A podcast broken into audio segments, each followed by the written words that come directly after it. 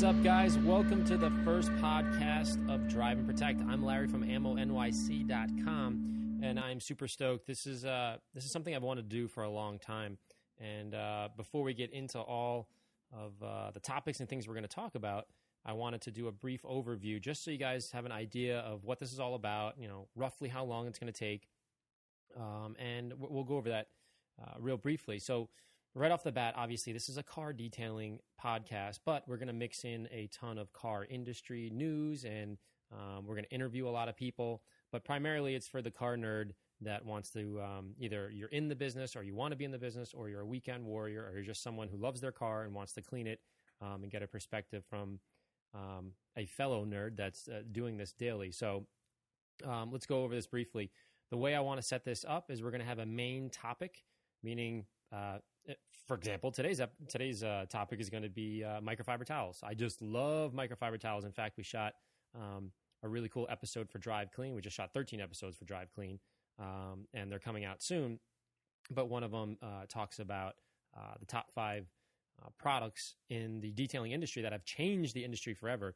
And uh, one of my topics, I won't tell you which one it is, which number it is, but one of them is microfiber towels. So I wanted to chat a little bit about that and the history and where it all comes about. So every week we're going to have some sort of uh, main thing to talk about. It's not going to be, um, you know, for three hours or anything like that, but enough where you you have, uh, you know, a starting foundation to to chat about it and make decisions um, with your car or or you know or your business. And then what we're going to try to do is interview fellow detailers or business owners, car wash owners, or somebody in the industry that can shed light um, on whatever the respective topic we're talking about, whether it's polishers or you know uh, compounds or something else or just somebody that I want, you know, some random person that we want to talk to uh, that's in the car world, we're going to do that. So that's going to be the main sort of thing. And then I'm hoping, um, I'm hoping, uh, you know, maybe weekly or bi-weekly, we're going to feel this out because this is the first podcast. So I'm hoping to get some uh, po- positive feedback from, from people and, and constructive criticism, if you will. Uh, we're going to have uh, some people come on. In particular, we're going to have Mike Musto today, who by the way, I'm sure um, a lot of you know from Bull Run, uh, you know, Mr. Angry. That's like his uh, his company's name, and he uh, is a very very dear friend of mine. Oh, and even more important than that, he's the uh, he's the host of Big Muscle on the Drive Channel, uh, which is shooting uh, I think 20 or 24 episodes this season, and he is super. He's doing really really well with that show. So we're gonna have him on. He's gonna talk about um, you know muscle car culture and what's going on with that. I'm sure we're going to yap about some other things just because um, I'm not sure if I've said this yet, but Mike Mike was in you know at my wedding, and uh, I pretty much no, I, I, actually talked to him probably once a day, if not more, um, maybe twice a day, uh, just because he used to live in Queens, and you know I'm in New York, and now he moved to to the West Coast, so uh, you know I don't get to see him as much, so we we chat on the phone. So it's gonna be fun. I'll have him come in. He'll give the uh, the driving culture a bit, you know, specifically on muscle cars, and we'll yap about some other things, I'm sure. So we're gonna have some fun interviews with that. And then um, what I'd like to do at the end of each episode is go through uh, my Facebook page and start answering a lot of questions, even emails. I get a ton of emails and a ton of uh, Facebook traffic, but we're gonna I'm gonna read specifically off the Facebook page and grab questions, and we're gonna call it our detailing dilemma section, and we're gonna answer um, you know as many as I can hammer out, and hopefully uh, if I have a guest on and he uh, and he hangs in there for you know 30 minutes or whatever this podcast is to be, uh, he'll help me uh, hammer out some of these questions. So that's kind of the overview of what's going to go on. We'll throw in some tech tips and we'll talk about last week's video on my um, YouTube channel, my personal one, the ammonyc.com. Um, but we'll go over lots of stuff. It'll be fun. It'll be short. The reason why I did this, um, to be brutally honest, is when I'm detailing a car, I like to kind of be, uh, I don't know, like most people, I like to be left alone and kind of focus on what I'm doing. And the big thing is I wear headphones and I have my i my iPod not my iPod, my iPhone, and I like to listen to Pandora, and I like to listen to podcasts. And specifically, I listen to the TST, the Smoking Tire, Matt Farah. I'm sure you guys know Matt. Um, Matt and I knew I've known each other since seventh grade. We went to school together, uh, you know, hung out in college, and I've known him for 20 plus years. So uh, he's been super helpful getting me into this whole podcasting thing. Um, so I went on his podcast and had a lot of fun. So uh, yeah, we'll we'll get him on here and we'll uh, we'll talk about a lot of fun stuff. So let's jump right into it today before we talk to Mike. And one of my biggest things that I love about uh, I love about detailing is the advancements that have been made um, in the last couple of years, or or maybe even decades, I should call it, but uh, have been just unbelievable. In one of the episodes of Drive Clean, you know what? I'm gonna I'm gonna read you the, the episodes that we just shot. Thirteen of them, um, and again, they're coming out soon. Hopefully, uh, if somebody's going back and wa- and listening to this podcast, and we're up to podcast 500 or something, this will uh, this will be outdated. But until then, um, the first well, I'm not sure what uh, how we're to air these, but one of the episodes is a PPI, which is a pre-purchase inspection, um, because uh, newsflash, when Matt already Matt already said it on his podcast, but I just bought a, a Porsche 964, which was my sort of my dream car that I've been tracking down for many many years and and kind of working weekends to save money up for it, and I finally got it. So a PPI with pre-purchase inspection, and we do it on that car, which is cool, and it's it's pretty damn real. Like so, I'm kind of sweating a little bit because I want to make sure the car is in, in good shape. Um, then we got have a rim rim episode. What, what happens when it's scuffed or dinged or dent or you know things like that? We go to a factory um, near me, uh, Performance Industries, and we see what they do, and it's unbelievable. I mean, these these guys are really artists, so I'm kind of cool about that. We talk about dents, we talk about touch ups, clear bras, window tints. Man, the guy who does the window tints, man, it's uh, it's not as easy as you think. Window tints are uh, pretty intense, along with the uh, clear bra guy. He's a pretty talented dude, so that's gonna be fun. I have top five detailing tools um, that have changed the industry, which is uh, something I'm really excited about. Uh, how to remove swirls from black paint. Black paint. Uh, you know, that's like number one topic. So we talk about that. More importantly, we talk about the machines um, that are actually used to restore the paint and what are the differences and how do they come up from you know rotary all the way up to you know forced uh, forced rotation. And we talk about how they progress. And I think the more that you understand the history of it, you can figure out, oh, okay, this makes sense. And and basically, it's it sort of follows the flow of paint, meaning the evolution of how paint has evolved from single stage to double stage to really hard to ceramic coating, all these crazy things. So that's a fun episode. Then in the middle, um, we have a Porsche barn find. Now this one was interesting because it wasn't really part of our season we weren't we had no idea. I was actually shooting the season, and then this thing popped up because I have a regular job. My regular job is detailing, and this particular uh, 912, uh, as it turns out, a Porsche 912 popped up and hadn't been driven since 1990. It had been sitting in a garage for I don't even know how many years that is, 20 something years. And uh, I go in and restore it, and I think you guys are going to love it. I just that was a really fun video, and we did that more documentary style. Um, there really wasn't a script or anything because it was literally got a phone call and was driving up, and I said, "Turn the cameras on. I know we're filming Drive Clean, but um, I like everything organized, and you know I'm a little OCD. So this one was off the cuff, so it's kind of fun. We do a, a, a, dirt bike or a motorcycle cleaning episode of a really dirty KTM uh, three uh, 350, which is just a ridiculous bike. It's so cool. Do some engine detailing uh, on a GT40, which is nice. Interior detailing and some uh, glass cleaning tips. Um, which uh, you know it's like the OCD crazy person way to clean glass. So, anyways, that's the 13 episodes that we shot for Drive Clean that are coming out soon. We're in editing, um, but to go back to my point, microfiber towels. We talked about that in one of the episodes specifically, and I'm just a I'm just a crazy person about microfiber. I think it's um, I really think it's changed the industry because uh, I remember back in when I first started, like way way way, you know, when I was I don't even know when I first when I was 16, I got my first car I used to dry the car with a terry towel, and I had these white, beautiful, really soft terry towels, and I realized, you know, the car was white. It was a, a Mustang, an '89 Mustang, but uh, you know, you couldn't really see the scratches, and I, I, to be honest with you, I was ignorant. I couldn't really tell, and I didn't know that I was doing harm to the car. So it's kind of funny to look back on something like that.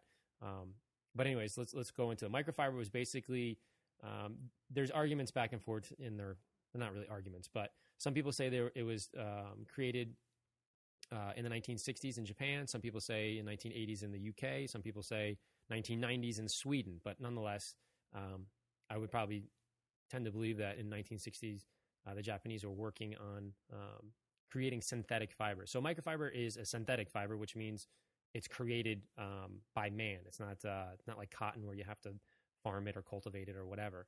Um, so this is all made in a factory, which is kind of cool because you know you're not really dependent on raw materials. Um, So that that's my, that's my little uh, business manufacturing background coming in. Like, ooh, there's not going to be massive price fluctu- fluctuations. I'm sure there is, but um, it's not like some uh, you know detailing products that are oil based or silicone based or a distillate of, of some sort of silicone and you know the price of oil goes up so does all the raw materials which is a pain in the butt. So that's a little background from a manufacturing standpoint. But anyways uh, japanese basically wanted to create um, a new fiber for um, it, it, you know and some of the things that i'm reading it talks about uh, a clothing line. And essentially if you make microfiber into in this particular clothing line was swimwear so they could swim faster um, that's a really bad uh, that's a huge failure um, uh, if you if you can imagine, if you dunk microfiber towel into water and you pick it up, it's like 50 times heavier. Why? Because it's absorbent, which is what we want as detailers, but certainly not if you're Michael Phelps. It's not going to help.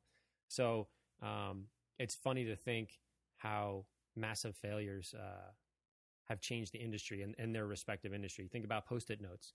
Post-it notes. I'm I don't know the facts on it, but ba- I, from what I understand, a guy tried to make like the stickiest thing in the world and ended up making a really crappy sticky product. But it turned out to be post-it notes, which I would imagine is a hundred million dollar, if not more, um, business. And everybody in their desk has a post-it note.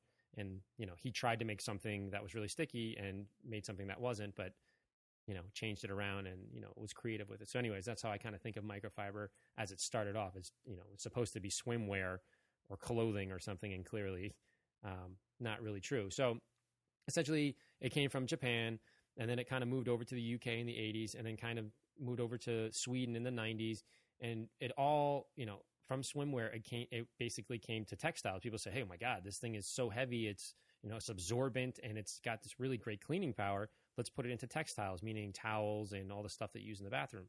So, it kind of flourished in there and then um, reportedly in basically in the early 2000s or mid 2000s um, Rubbermaid. You remember the old Rubbermaid company? They uh, they took it, you know, they imported it into America and basically made everybody, you know, gave gave everybody heads up that this is a great cleaning product. Um, and then from there it went went crazy. So some reports of 2001, some reports of 2007, but basically in the 2000s. So my point of me saying this is it hasn't been around forever and ever and ever. Um, this is kind of a newer um, thing that we uh, our product that we have to to baby our cars. So I'm I'm really excited about exploring that. Now I read somewhere that this guy Ira Sutton said uh, if you take a 16 by 16 microfiber towel and you pull out all the fibers and in theory or theoretically you put them together, you can string. Um, you can have a, a single piece, a continuous string from Miami to Anchorage, Alaska, which is, you know, bonkers to think about. But that's that's why it's called microfiber. It's it's it's the one sixtieth the size of a human size hair, which is thinner than most silks. So that's that's something to think about. Um, and then uh, one of the big things is what it's made of, and I've done a bunch of research into this as well. And most microfibers, there's some that have like mixtures. You know, when you buy hot dogs, it's not just whatever meat; it's a bunch of meat mixed together, um, which is kind of gross to think about, by the way. But uh, microfiber is basically made of polyester and polyamide polyester, polyamide. Some of them have some other mixtures, so I'm not going to say that, that that's all that, that, that's in there. But essentially, when you pick up a microfiber towel, you see that little ta- the little tag, which by the way you have to pull off, otherwise you're going to scratch the paint. Um, polyester is really good at scrubbing, meaning removing or rubbing. Let's just leave it that at that. Polyamide is really good at absorbing, um, or it's it's it soaks up water. So the combination of the two makes it so good at picking up things. You know, for microfiber towel, picking up wax is is kind of the, a big deal. And there's different piles and different heights and things like that. But when you read when you read one of the the uh, the tags, it'll say 80-20. When when I say whenever I talk about in the future, hey, it's an 80-20. 80-20 means 80% polyester, 20% polyamide. So it's really good at scrubbing and um, you know halfway decent at absorbing.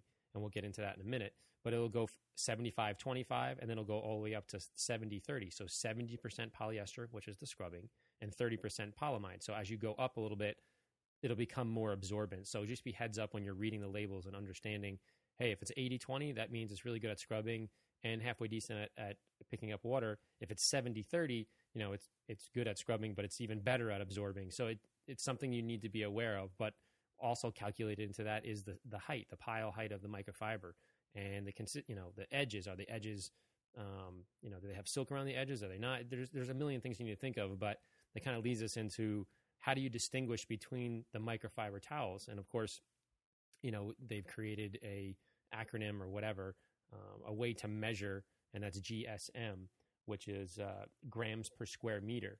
And what that means is they actually measure uh, you know the the weight it's basically measuring the weight of the microfiber towel it's not that complicated but um, it goes everywhere anywhere from 200 gsm to 600 gsm now as a detailer this is all just tons of information. And at the end at the end of this i'll give you my actual opinion as to how i sort of weave through all these things but i think it's important to kind of go through the history so you can you're talking to a customer or just yourself you want to speak intelligently about um, microfiber. And i you know it just you know the end of the, the, if we had to jump to the end of the story basically microfiber is unbelievable and it's amazing but it's important to understand the background. So um, right off the bat obviously it's going to cost more than terry towels because it's the manufacturing costs more just like products just like cars just like i don't know anything in life. If it's going to be that much better and that much more handmade or scientifically this or um, just like some of the products i tell people hey some of the products are more expensive because it's not what's in them it's what's not in them sometimes it's harder to refine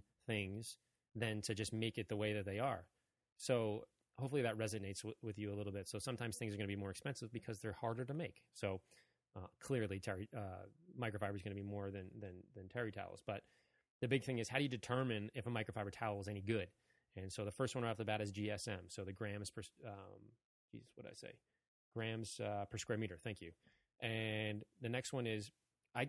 Here's the it's a I don't know if it's documented or not, and you may think I'm a little bit crazy, but I take a microfiber towel, and the first thing I do is I have really rough hands just because I I work you know every day with my hands, and so what I do is if it's a new towel, I'll just I'll just lay my hand on top of the microfiber towel, and if if I feel this sticky, like it's as if it's just grabbing onto my little like cuts and things that I have on my hands, then I can kind of tell. Then my second test is, and my wife thinks I'm completely insane because I do this with pads as well, um, um, foam pads is what I'll do is I'll rub it against my lips. I know that sounds weird, but my lips, everybody's lips are really sensitive, and I've sort of created a a uh, I don't know a foundation or whatever. So I, I know I can basically tell the PPI of a pad just by rubbing it on my lips and whether it's soft or hard or if it's I'm going to use it on the paint. It comes with experience, but I think if you start, eh, eh, maybe I shouldn't be recommending this, but uh, if you start doing something like that and creating a foundation for yourself over time, you'll be like, oh, this one feels softer than this one. It, it reacted like this to this type of paint. That's that's kind of the we're going off on a tangent here, but that's kind of the thing with detailing. It's uh, uh it's kind of it's never cookie cutter. Everything is always different. Paint could be soft, paint could be hard, and then you know some foams are, are harder than others. Sometimes you get a consistent foam, sometimes you don't. So, anyways, um, that's kind of one of the ways that I I, uh, I I test the microfiber towels, but the reason why it's so sticky is what it's what they call split fiber. So when they're in the manufacturing process, they actually, you know, microscopically or I, I don't know what it is, but they do something in the manufacturing that splits the fibers that actually makes it sticky. And if you feel a microfiber towel that's not that sticky, um, you know, that's that's something to consider.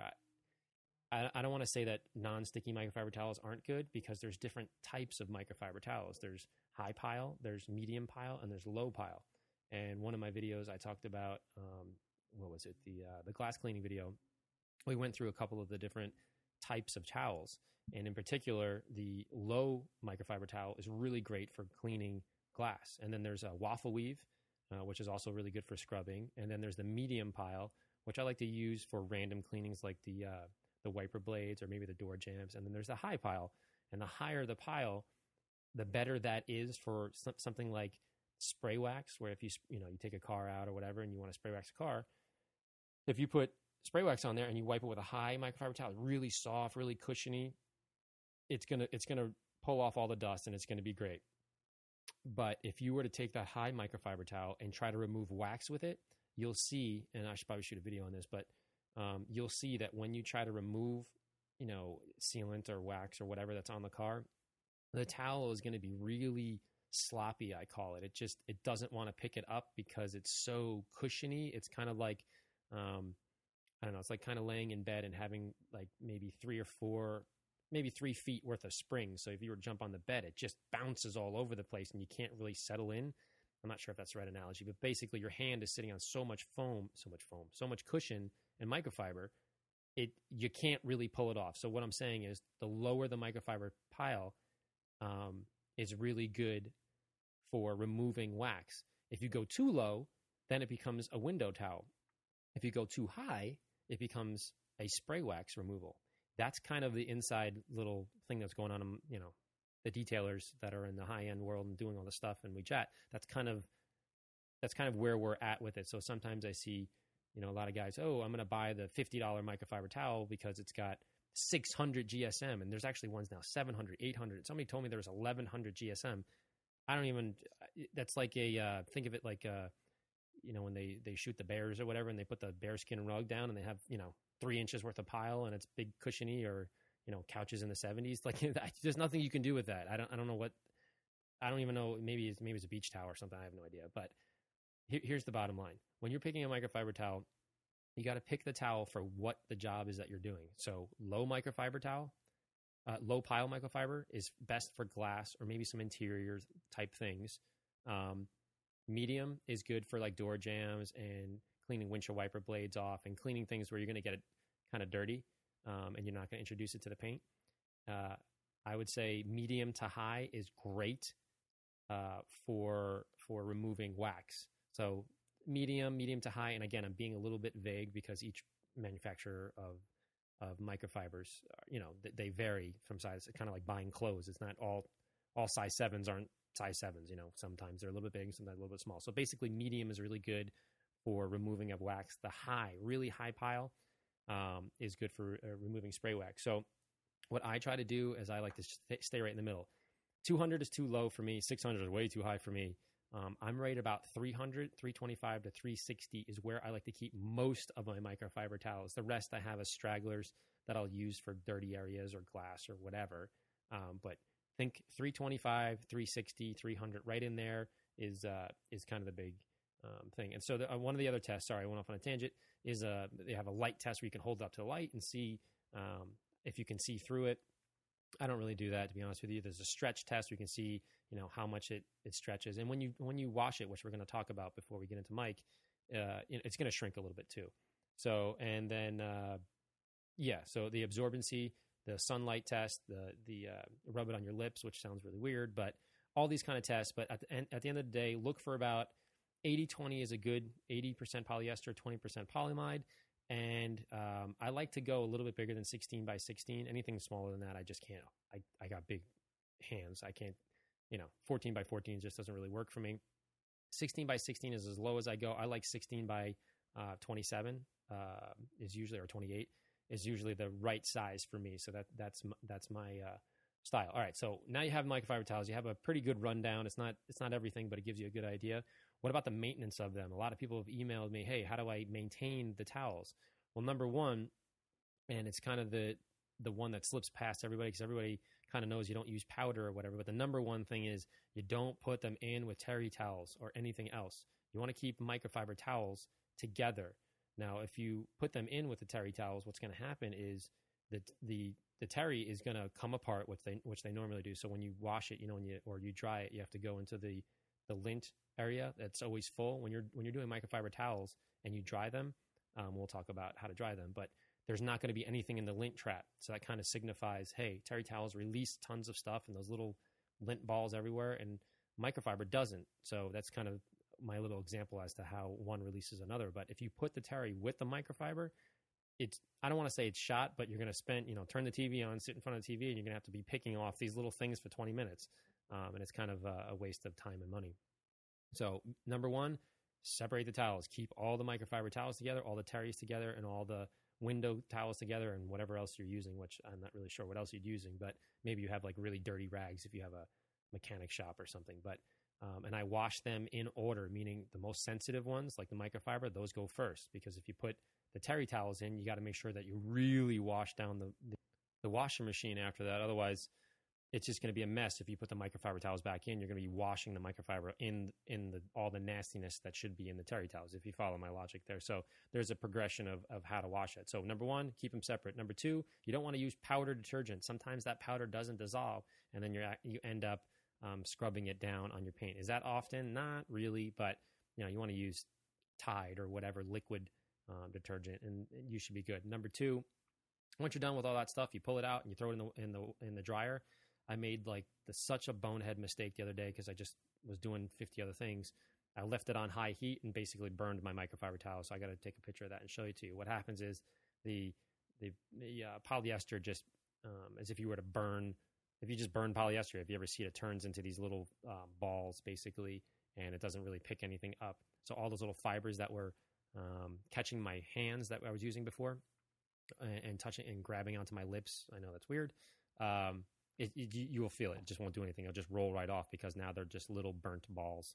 Um, so, uh, so yeah, use low heat. No heat's even better. Letting it air dry is great, but I mean, who the heck has time for that? So, um, make sure you do that. The terry towels doesn't matter. You can you can get those as hot as you you possibly uh, as you want. So that that's kind of the uh, the rundown of microfiber towels. Now we'll pick a subject every. Um, I don't know how often I'll do this, depending on the demand. If people are actually listening, um, I, uh, I will do a topic like this to uh, what my wife would say at nauseum, and uh, we'll get all nerdy about it. But so that's uh, kind of an overview of microfiber towels. The quick bottom line is 300 to 360 is where I like to keep them. Uh, I like 16 by 28 or 27, depends on you know how often you wash it or whatever. I like the bigger towels, fold them into fours. You're good to go, um, and that's kind of the uh, that's kind of the bottom line. So let's uh, let's make a quick transition here and let's talk to Mike Musto. As I said, he's one of my closest friends in the world, and we'll uh, kind of lighten the topic a little bit and talk about car culture.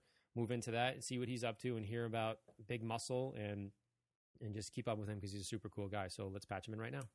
All right, we're here with Mike Musto, aka Big Muscle, aka what? What else are you called? Sexy man or something? No, no, nobody says that, and I'd appreciate it if they would refrain from ever saying that. Well, you you know him from Bull Run, and of course Big Muscle, and um, like I said before, he's our. Uh, I don't know what we're what are we calling you? You're the correspondent to uh, to drive and protect the. Uh, yes, I would say the a, a consultant slash correspondent slash consigliere. Why do I feel a bill a bill in the mail? I feel when I go to the because mailbox. there's one because there's one that's going to be coming shortly. yeah. So tell me, how is the uh, how are the uh, big muscle episodes coming along? They're they're going good, dude. We actually just filmed our first two episodes down in um, uh, Orange County.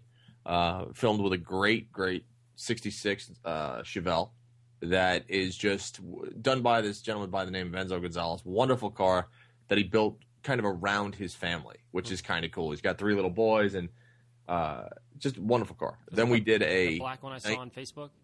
What is that? The black one I saw on Facebook? It's the black one you saw on Facebook. Yes. Yeah. Um, just a cool car. Then we did a, uh, a 1931 Ford Rat Rod. Now, most people think of rat rods and they think of you know just a pile of crap or whatever. This was so not. I mean, the frame rails were you know were made of old municipal light poles from Los Angeles County, and they act as resonators for the exhaust. And it's got, you know, this old tractor motor, this straight six tractor motor that puts out sixteen hundred pound feet of torque. I mean, it's just, it was, it's great. So we, we've got some amazing, amazing things on the horizon, and this was just kind of the kickoff. When so. is it? When do they? Uh, when do you guys start airing? I have no clue. People I would love me, to say like, I have an idea. Coming? And I say I have no idea either. We both have we're clueless as to when these things air. Yeah, Seriously, no no clue. So just film, film, film. But we don't know when we're going to air it. So whatever, you know. How many do you have in the bag as of today? I have two, but in the next three weeks I'll have nine. Yikes! So it's like you know we we got to get some stuff going because you know we we want to make sure that everything is going the right way and that we can air these things and that people are going to enjoy them. And you shot that in L.A. and you drove down in the battle wagon. Yeah, we actually shot one in San Francisco or one in uh, um, Hollywood and Beverly Hills, and then the other one was actually down a little farther in uh, San Diego. Um, but yeah, we actually we drove the battle wagon down. And for those who don't know what the battle wagon is, it's it's our film rig. It's a 1992 Chevy Caprice station wagon. Yeah, it is. And it's it's pimp. It's just pimp. It's got the rear seat, which is the you know the tail gunner seat where we you know put the camera guy and he shoots out the back, and then um, you know the engine is just a 5.7 liter Chevy 350. I mean, it's pretty bulletproof, but the biggest problem was we actually drove down there. Everything was going fine. Spent the full day just kind of scouting locations. Then when we stopped, we noticed that the like antifreeze was just pissing all over the floor. Um, so the water pump went. So fortunately, I had to rent a minivan and shoot out of that, and then I found a great little mechanic down in L.A. and he fixed the car. So we're back in action, and I'm assuming it was just we're going to chalk it up to teething problems for Big Muscle right now, and that's it. Yeah, I think you know when I talk to people. Uh, like actually, on a side note, when I go to a car show, whatever, now because of the show, people say, "Hey, the drive clean guy." The second question they ask is, "Hey, do you know Mike Musto?" And I'm like, "Oh God, God, I hate that guy. I'm He's like, such a prick." I know Mike. Mike was at my wedding. I talked to him at least once once a day on the phone. Oh my god, that's so cool. Have you driven in? You know, I saw you driving his muscle car. It's weird. I see. think that's hilarious because like I'll go to car shows and no one says a goddamn word to me. People just like like no one knows who I am. They just walk by, which is fine. I mean, it's kind of nice having some anonymity, but yeah. I think they see the spiky hair and they go like, "Wait, I think I, aren't you the the car wash guy?" That's what. Yeah, the car. Yeah, I'm I'm the car wash guy. But the, seriously, the the next question is, you know, do you hang out with the other guys on the? I was like, well, I hang out with Mike, and I went to yeah high school with Matt or whatever. But um, I, I, think uh, I always laugh every time I, I get that. But the point of what I was saying is, I, I don't think people sometimes understand how much goes into these episodes. It's like it's bonkers uh, the behind the scenes and the writing and the cars breaking down and the renting. Dude, people have have no clue. I mean, I think that you know a lot of people look at what we do and they'll they say, okay, well, this is just you know, they're probably out there with like an iPhone and a tripod, and it's mm-hmm. that couldn't be further from the truth. I mean, we have. First of all, we have hours upon hours of research, hours upon hours of pre-production work, hours upon hours of. You got to find the cars. That's the hardest part sometimes. Like, you yeah, you're well, scouring the internet for a car. Well, not only do you have to find the cars, but then you have to convince the people to let you drive them. you know, so it's like, I mean, you guys out there that don't, that aren't like, try try think of it like this, right? You've got your girlfriend. You you love her. You've been with her for years and years. She's really hot, right? Car guys think of their cars the same way. And then you've got a guy that comes around and goes, "Hey, your girlfriend's really hot. I want to drive her." now, what is your comment? You're obviously you're going to be like, "Yeah, that's not happening." Yeah. However, there are those guys that are a little freaky, and they're going to be like, "Well, yeah, that's all right. I'll, I'll let you do that as long as you film it. as long as you film it, yeah, and put it on YouTube, obviously. Yeah. Um, so, but the cool part is, you know, we've got a great reputation. Um, we truly baby these cars. I mean, the owners are there with us every step of the way, watching everything that's going on, and it's it's just it's a fun event for not only us to film, but for the owners to get them involved. It's it's really a lot of fun. But oh my god, is it a lot of work? Holy it, crap! It's a ton of work, and I think um, I know sometimes uh, you and I talk about it off offline or whatever and yeah. you know sometimes you read the comments and you're like seriously? Like what the heck man? Like it's either you like it or you don't or it's not helpful but like he's up on the nastiness right? You know sometimes well i don't understand that and and you guys who are listening you guys can chime in if you want but like why be negative? Yeah. like you guys are sitting at home not doing anything right? Yeah, you're listening to you know the youtube channel and you're watching what we've done. If you haven't done anything and by anything i mean anything with cars okay, then you have no right to criticize. We're giving you free content that's outstanding, but yet at day's end, you feel the need to open your yap and say negative things. No, I think I think I like the I like the criticism. I just like it constructive. I don't like the no, I agree with you 100% on like, that. I mean, the it, hurtful it, stuff is like, seriously? Like, I'm trying my best here, man. I'm not. Well, there's no reason for somebody to come on and be like, yeah, you know, that car sucked and you're fat. Yeah, it's like, wait, what? How does this even relevant? I mean, if you don't like the episode, all right, I get it. It wasn't, like, for me personally, it's more like, I'm trying to educate. I'm trying to help. Uh, you know, sometimes people are like, you're an idiot and I hate your hair. I'm like, wait, what? What does this have to do with anything I'm talking about? I'm like, I'm really sad right now.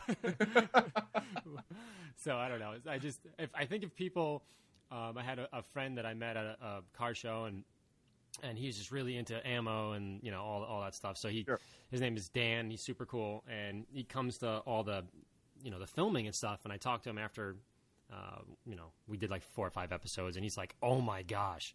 Like 14 hour days, like dead oh. man walking. And he's like, I have so much. I didn't realize how I'm like, yeah, that's why I get so sensitive when people are like, you know, what all these crazy, you know, comments or I don't know. Anyways, and he's like, I, I totally see it. So I, I, one of my big things I wanted to talk about during the podcast was, you know, have a perspective as to how much labor of love goes into this for zero dollars. Let's just leave oh, well, at that's, that. let, yeah, let's get that out of the way, right? Medium. Like yeah. people actually think we make money at this, and like we make enough money to cover our expenses, mm-hmm. to pay our camera guys, and that's that's it. there's no other money there. Yeah. So for those of you out there who, who are like, yeah, the drive guys are getting rich, you you have no concept of how false that is. I mean, we do this because we love it. We do this because we know people enjoy it. Um, but we all have. You guys got to realize we have day jobs. Mm. This isn't like this isn't what we do for a living. I mean, it kind of is, but we all have you know three or four other jobs that we do, so we can actually make this happen. Speaking of that, plug plug plug some of your stuff. What are you What are you doing now? What are you writing for? No, I mean, I, I you know, I, I recently got picked up by Road and Track magazine, which is great. So I'm doing a little writing for them. Um, you know, Be more I- I descriptive. write- Come on, man. Let, let's plug your stuff. You're writing for Road and Track. By the way, people, he's writing for Road and Track, which is like gargantuan in our little journalistic world here. So if you're not if you're not going to plug it, I will. What's uh? what was that? Is that your stupid ringtone? that was, that was Sanford and Son, yeah. Oh my god. Um, what what episode? Jeez. What uh what month was it? This Uh, month? yeah, I'm actually in this month's Road and Track magazine. I just wrote a quick piece on the on the Jeep SRT8. I got to drive it down at uh, the Formula One track, Circuit of the Americas. Um, and uh, great, great truck. I mean, just a lot of fun. Had a great experience with it. Um, you know, not everybody gets to go drive on the Formula One track, so that was that was pretty trick. Um, but yeah, and then other stuff. I mean, you know what you guys can do? You could go to my website and buy shirts, buy T-shirts Sell off my baby. website called Sell. MrAngryInc.com. You like how I'm plugging the crap out of I myself? love it. Use it, man. Use it. You know, um, because I need money to build other stuff. So go there and buy T-shirts, and I'll send them to you. And, and I'll, I'll even write Larry's name on them for you. you did that so sneakily. I don't think anybody sees what you're doing there. That's- No, I, I know it's very smooth. yeah. So um, kudos to you on the um, what is it? Car and driver or road and track? Which one? Road and track. Road and track. That was that's like for all you people out there that that's like uh, that's Major League Baseball. You know, in terms of the journalistic world. So that's very proud of you. Very cool. Uh, I Um, appreciate that, man. Thank you, thank and you. And you're writing for um, crap. It just went out of my mind. What are you writing for now? The website. Oh, ridelust.com. But it's not really. That's more along the lines of just free expression. I wouldn't. I wouldn't look at that and and think of anything that actually has journalistic integrity there because there's not. Nice, well done. I'm sure. I'm sure Ride Lust is thrilled right now. I don't care. I, I don't care. All right, get into your. Uh, now that we've sidebarred, talk to me a little bit about. Um, in all seriousness, you are by far the. I guess we'll call it the world's most leading. Let, let's see how we can uh, word this. But you're. I don't man- think I'm the world's most leading anything, but um, in terms of muscle cars, um, talk Uh, a little well- bit about the culture and all that. I mean, it's you know when we started doing stuff like Big Muscle and whatnot, it was you know just to kind of showcase muscle car culture as a whole, and and the more episodes we film, the more the more comments we get, obviously, and this is where the kind of YouTube commenters do come in handy, and we and then we and, and as far as criticism goes, meaning constructive criticism. Mm-hmm. It's it's fantastic because they're the audience. They're the people that like to see what we put out. So the suggestions that people have are are unreal. So I'll give you an example. So when we first started, we were like, okay, well, what encapsulates muscle cars? And most people think it's from like 1964 to say 1980 or whatever the case is, right? We have new muscle cars right now, but we're think of everything post 1985. Mhm. Um, you know, but what does it really encapsulate? Does it mean if you have a car with a V8, it's a muscle car? Well, no. Does it mean that if you're, you know, you have a a 71 Nova with a slant six is or a straight six is that does that mean it's muscle car? Well, no. It's it's kind of the culture as a whole. So, for instance, is a rat rod a muscle car? Well, kinda, kinda, because it's a home built, home brewed thing that kind of it takes imagination. It's powerful. Um, is a lowrider a muscle car? Well, it definitely falls into the muscle car genre because of the style, because of the talent that actually goes into build them, because of most of these guys that build these things started off as muscle car guys. I mean, big power stuff, and they kind of segued into their own genre. They created their own genre of cars. Um, What's like the number one thing that you know constitutes a muscle? Like, is it just crazy horsepower or? Um, yeah, I mean, I think when most people think muscle cars, they think straight lines and burnouts. That's what they think. Um, but the you know the whole what a muscle car is has been changing. Right now, you've got you got grand touring cars, you've got pro touring cars, you've got resto mods, you've got hot rods, you got full on customs, you've got lowriders. I mean, you've got you've got so many different subgenres of, of of cars that fall into that one category, and it's just a question of what you like. It really is. You know what I mean? Um, you know, to you have to kind of separate it from say vintage cars, and by vintage I would say anything, you know, kind of pre 1960, 1955, right? Mm. Um, you know, like when I think of a vintage car, I don't think of a muscle car. I think of like a birdcage Maserati, or I think of like a 250 Lusso Ferrari or something along those lines. Um, that's vintage to me, or like a Duesenberg. Muscle cars are like late '60s or something. Is that? I mean, I'm trying to think of, like the first muscle car that I can think of, and the first thing that comes Oh, up, man. of course, is like you know, what is it, 64 and a half Mustang or something? well, everybody thinks of the like the first real one. Everybody says like a '64 GTO. Um, or 65 GTO, but then you'll have the people like the really obscure fans that come out and they're like, "You're out of your mind! It was a 1955 Rocket Oldsmobile." You know what I mean? Mm, yeah, that's a good point. you know, so you always have those guys that like we did. I'll give you an example. We did a an episode on a little. On, it's called a Little Red Express truck, which is this, this muscle pickup that came out in 1978, and like we got crushed in comments because guys were like, "You don't know what you're talking about." There was a truck like these stupid obscure trucks. Like in 1976, they did a they made one that was a whatever with a 440 in it. You know, and it was like like a midnight special or something like that. Okay, Mm. and a lot of t- and you got to remember, guys, we talk to the mass audience. We're not talking. I mean, we are to an extent, but we're we're talking to the mass audience. We're we're bringing things that people are going to know. We try to give you a variety of things that we feel the public is going to like. So, if we don't mention your specific car, okay, if you have like an '87 Pontiac Sunbird and we don't talk about it, don't get all mad. We don't talk about it because it's no good. I wouldn't.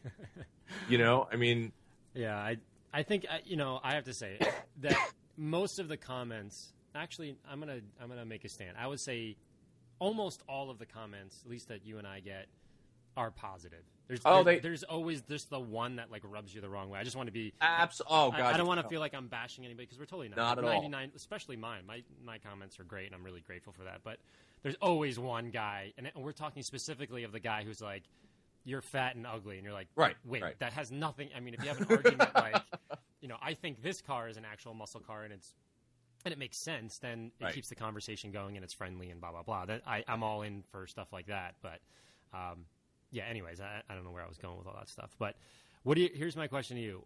As you know, I have a '95 Chevy Impala. Yeah, Is that the cutoff? Is it not? Am I cool enough to be in the muscle car range, or am I? yeah. I mean, that's. I mean, the, you know, it's interesting. Like the Impala is one of those cars that came out at a time when when people were dying for a good car. Right? It was the mid '90s. So what did you had? You had you had you had Mustangs, and you you know you had Trans Ams and stuff like that. But for guys that wanted kind of that old school big sedan feel, there wasn't anything. And when the Impala came, and it was such a simple formula, right? Take a Caprice sedan, lower it, put a great set of reel, wheels on it, basically take the police package, put an LT Okay. one in there? put throw an LT1, Yeah. and give it some grunt. And that's what they did. And they made this otherwise kind of mundane car into something that was a fantastic, not only kind of you know sinister looking muscle car, but something that people could relate to, and that was fast, and that was comfortable, and that was enjoyable to drive. And that's what muscle cars were from the very beginning, right? Yeah. So that's that's one of those rare cars. I mean, Mercury tried to do it when they came out with the Marauder, and but that was like a monumental failure because it was like, I mean, it was just ungodly slow. Um, it had no. I didn't think it had a, you know, a whole lot of style to. I mean, No. like, the Impala has like a look about it. The Marauder was was cool. It sounded all right, but it, it just looked like like an old man's car on rims Yeah. with an exhaust or something. I don't know. Yeah well, the Impala was cool, and the Impala the Impala will always be cool because it was limited. It was what three years only, I believe. No, two, 95, 96. One on the 90 one on the column, which is mine, ninety five, and one on the on the floor. and then center console, right? Yeah, I mean center Yeah. console. Yeah, Um, so I mean, that's a great car, and you guys got to realize that even by today's standards, I mean, the car's twenty years old now.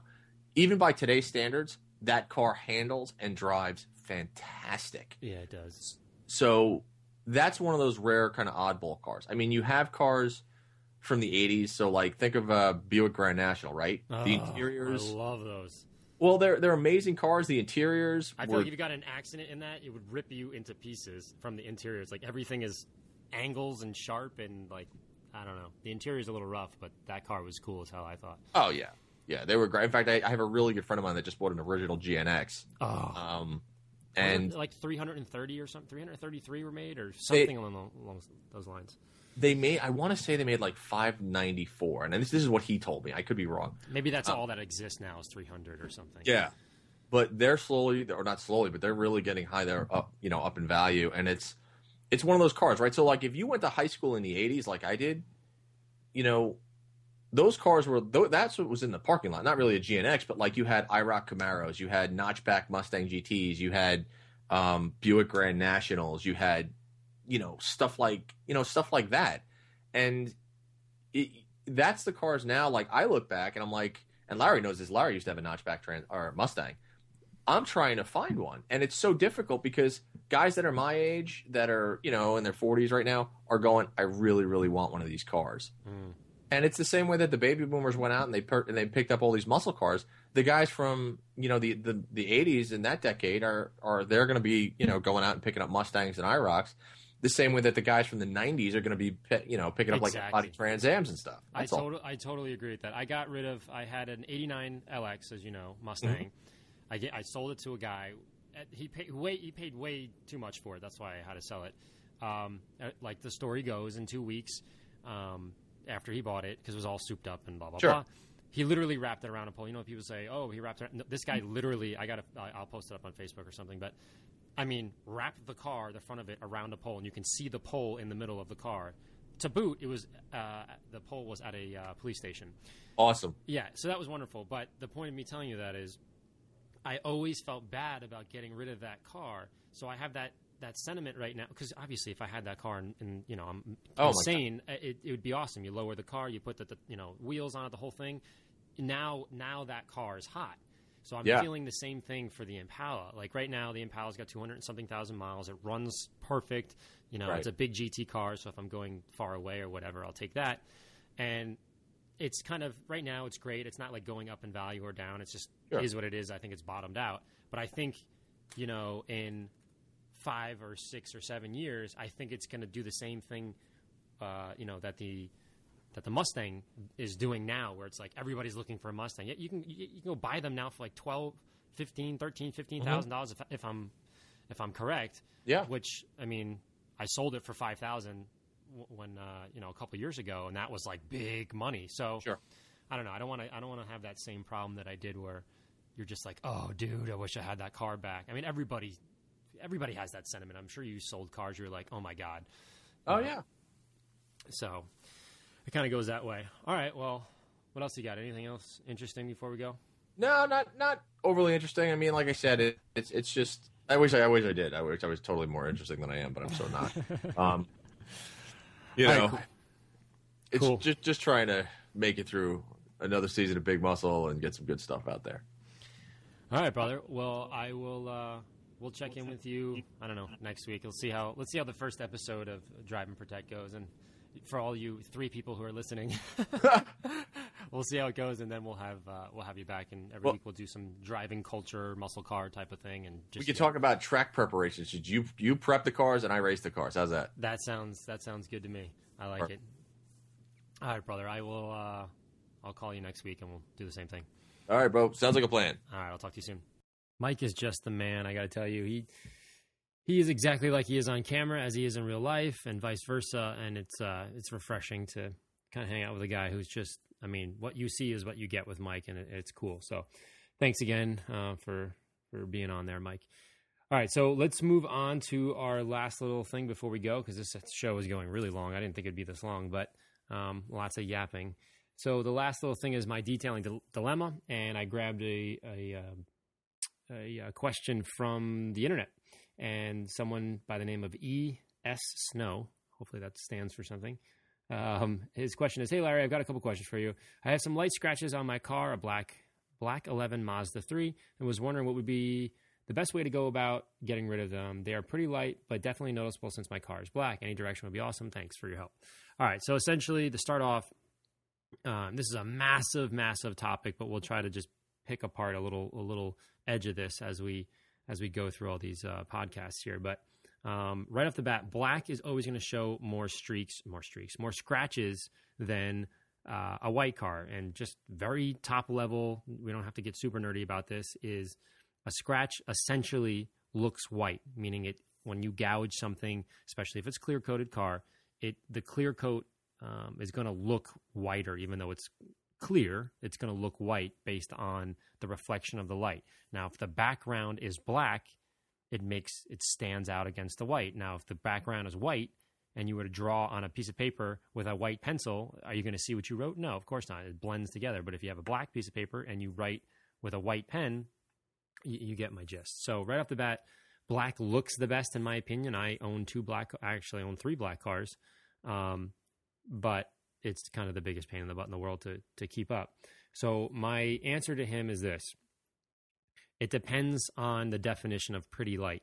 So that's why a lot of times when I answer emails or I get phone calls, it's hard to determine how good slash bad the scratch is over the phone um, because everyone's interpretation is very different. And I'm trying to figure out a way to standardize that so we can all talk the, the same language. But assuming we are both on the same page and it's pretty light, you would need to polish the car. So you wouldn't need to go so far as to um, cut, you know, have a cutting compound or, or a microfiber cutting pad or a wool pad or whatever that you're using to actually level the paint.